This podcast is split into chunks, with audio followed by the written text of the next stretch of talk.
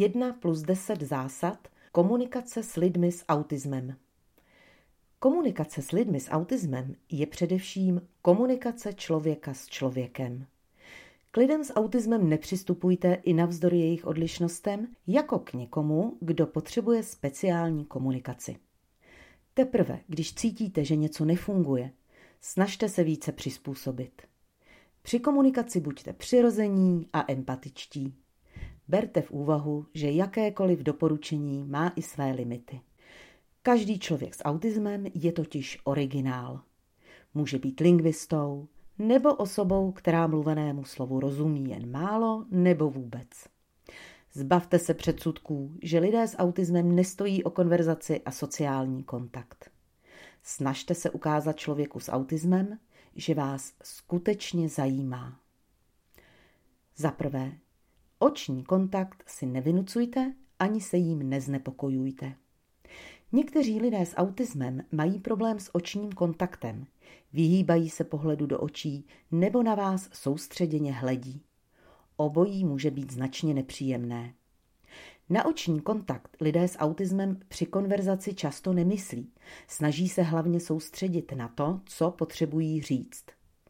Neberte to jako nevychovanost či projev neupřímnosti a nedůvěryhodnosti.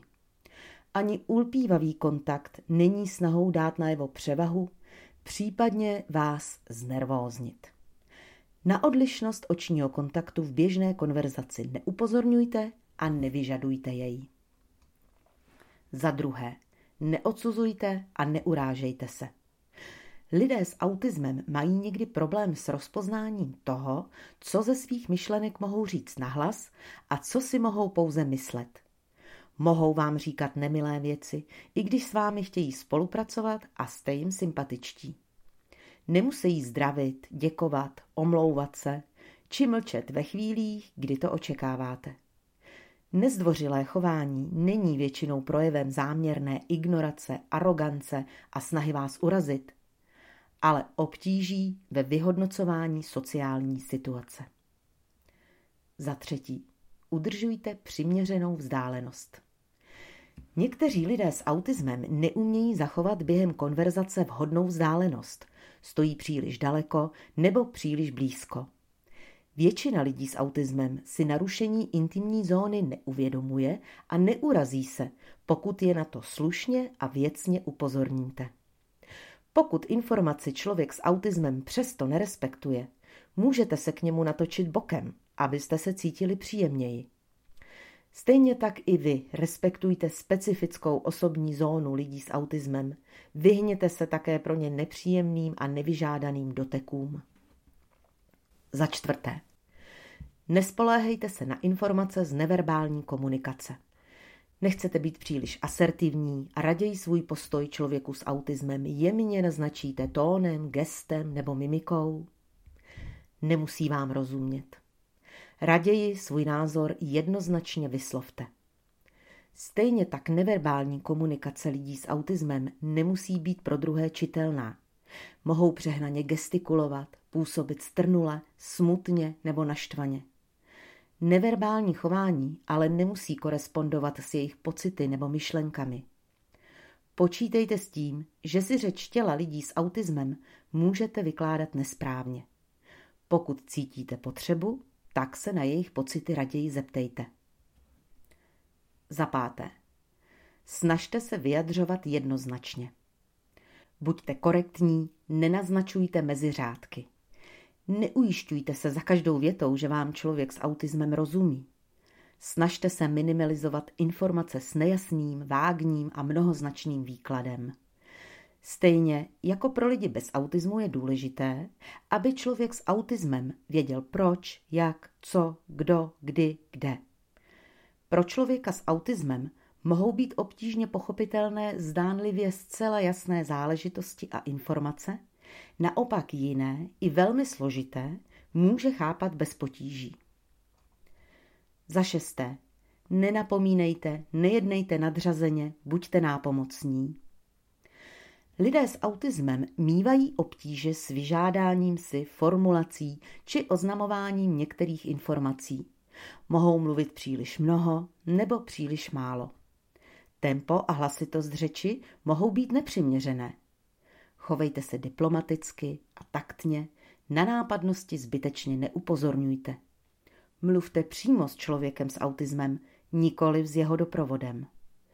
Doptejte se, pokud něčemu nerozumíte, či si něčím nejste jisti. Poskytněte svoji reflexi, názor, radu, zejména pokud vás člověk s autismem ujistí, že o to stojí. Lidé s autismem si nemusí své chování uvědomovat a věcná informace jim může pomoci. Za sedmé. Konverzaci jemně moderujte.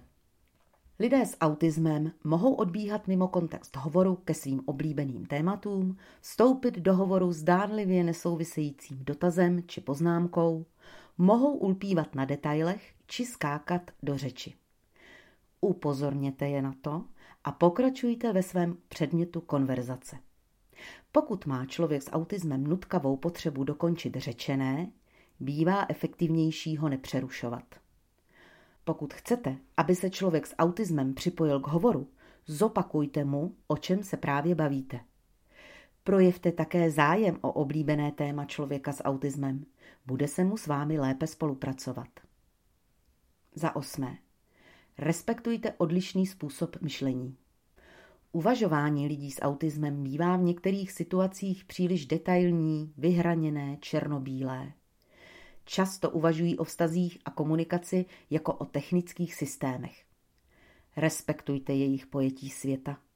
Chybné vyhodnocení situace může u člověka s autismem vyvolat nevhodné chování, například vulgaritu, agresivitu, které již akceptovat nemusíte nebo ani nemůžete. Za deváté. Reagujte na komunikační styl. Lidé s autismem čelí různé míře obtíží v komunikaci a mezi lidmi přirozeně nadanými k sociální komunikaci to mývají těžké. Někteří lidé s autismem si vytvořili osobitý způsob komunikace. Například dávají důraz na důležitou informaci tím, že ji několikrát zopakují, podobně jako když zvýšíme hlas k zesílení významu řečeného. Mohou například využívat ukončovací rituál na konci věty, takzvaným přepínáním, kterým dávají najevo, že skončili a druhá strana může pokračovat. Například, víš to? A čekají na reakci. Ano, vím. Pokud pravidla konverzace pochopíte a přizpůsobíte se jim, můžete člověku s autismem komunikaci značně ulehčit. Za desáté. Získávejte průběžně zpětnou vazbu. V klíčových momentech hovoru se přesvědčte, že jste člověku s autismem porozuměli. Sumarizujte řečené, zdůrazněte důležité body hovoru, doptejte se. A v případě potřeby nabídněte písemné schrnutí.